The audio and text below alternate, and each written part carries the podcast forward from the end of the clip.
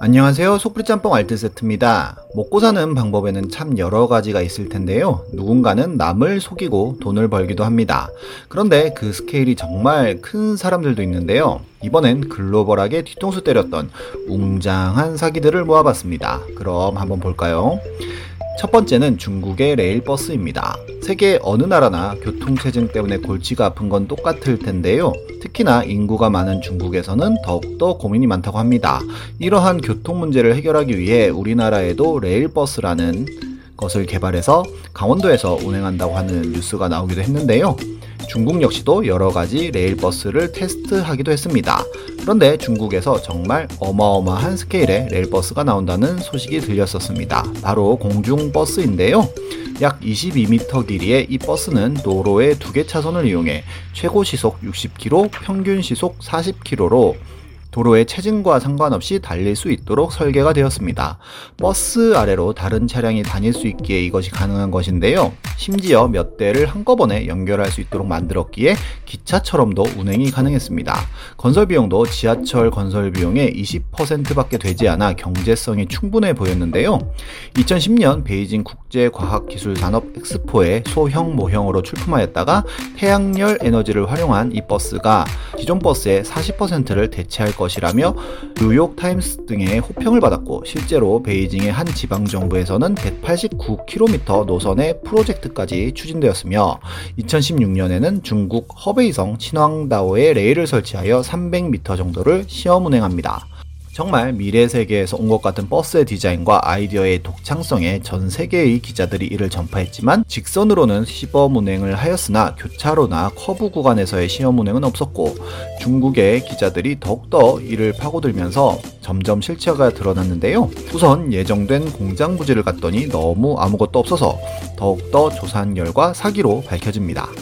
시범 운행을 했던 버스는 모형이어서 실제로 운행될 가능성은 거의 없는 제품으로 밝혀지고 버스 하부는 너무 공간이 없어서 다른 차량의 시야에 제한을 주어 사고 유발을 하며 차량 역시 너무 무거워 노면을 훼손시키는 등 버스로서의 기능이 아예 없었던 것인데요. 또한 예전에 이미 미국이나 일본에서 나왔던 아이디어를 재탕한 것으로까지 밝혀집니다. 퇴직 노인의 은퇴 자금을 노린 사기극으로 결론이 났고 결국 모형 트랙과 버스는 해체 작업에 들어가서 고철이 되었다고 합니다. 두 번째는 테라노스입니다. 한국에 황우석이 있다면 미국엔 엘리자베스 홈스가 있습니다. 에디슨 키트라고 보신 분들 많으실 텐데요. 테라노스라고 하는 회사에서 만든 이 알약 모양의 키트에 피 몇 방울만 넣으면 테라노스 본사로 데이터가 전송되어 약 240종의 질병 검사가 된다는 키트였습니다. 키트 하나로 수백만 원짜리 건강 검진을 할 수 있는 어마어마한 발명인 건데요.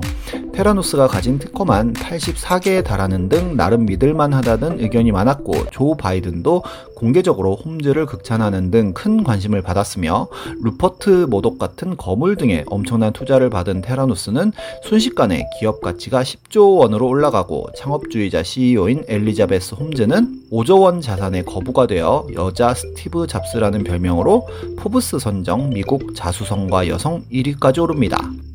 하지만 그 중에서도 이 학계의 종사자들은 딱히 에디슨 키트에 대해 믿음을 주지 않고 있었는데요.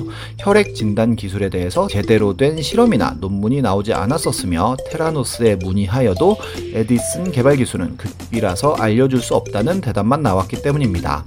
이는 퓰리처상을 두 번이나 수상했던 월스트리트 저널의 존 카레이루 기자의 눈에 들어왔고 그가 테라노스의 인터뷰를 요청하자 빌 게이츠의 담당 변호사 등 엄청난 변호사들이 인터뷰에 동행하여 테라노스의 지적 재산권과 영업 비밀을 침해하려 한다고 협박까지 하는데요. 하지만 테라노스는 소송은 걸지 못했고 결국 존 카레이루 기자는 테라노스의 전직 직원의 폭로로 에디슨 키트가 진단 가능한 건 15개 항목뿐이라는 기사를 냅니다. 나머지 225가지는 다른 회사로 샘플을 보내 검사를 하는 방식으로 이루어진 것인데요. 이 폭로 이후 테라노스의 주식은 영원이 되었고 10억 달러의 투자금 역시 완전히 사라집니다. 그리고 모든 연구소는 폐쇄되고 테라노스는 청산 절차를 밟으며 역사에서 사라집니다. 세 번째는 만능 세포입니다. 한국에 황우석이 있다면 일본엔 오보카타 하루코가 있습니다.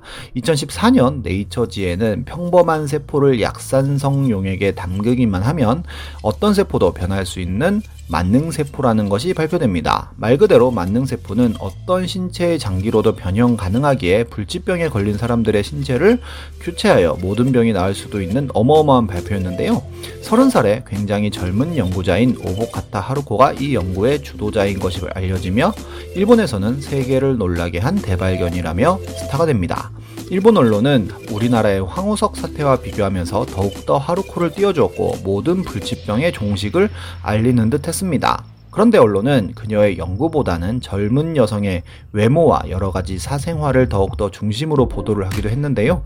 하지만 여러 학계에서는 이 만능세포에 대한 의혹을 나타내었고 또한 하루코에 대한 박사학위 논문 조작 같은 여러 가지 경력에 대한 의혹까지도 함께 나타내며 논문을 검증합니다. 그러자 갑자기 하루코는 장기 휴가를 내고 잠적해 버리는데요. 논문 검증 일주일 만에 검증 연구팀은 하루코가 이미지를 포토샵으로 조작한 흔적을 발견했다는 발표를 합니다.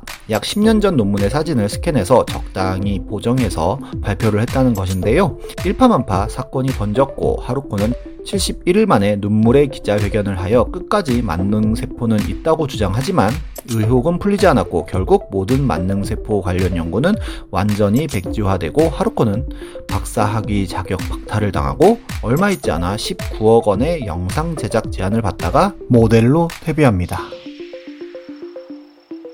정말 이름 알리는 방법도 여러 가지인 것 같습니다. 지금까지 속풀이 짬뽕 알뜰 세트였습니다.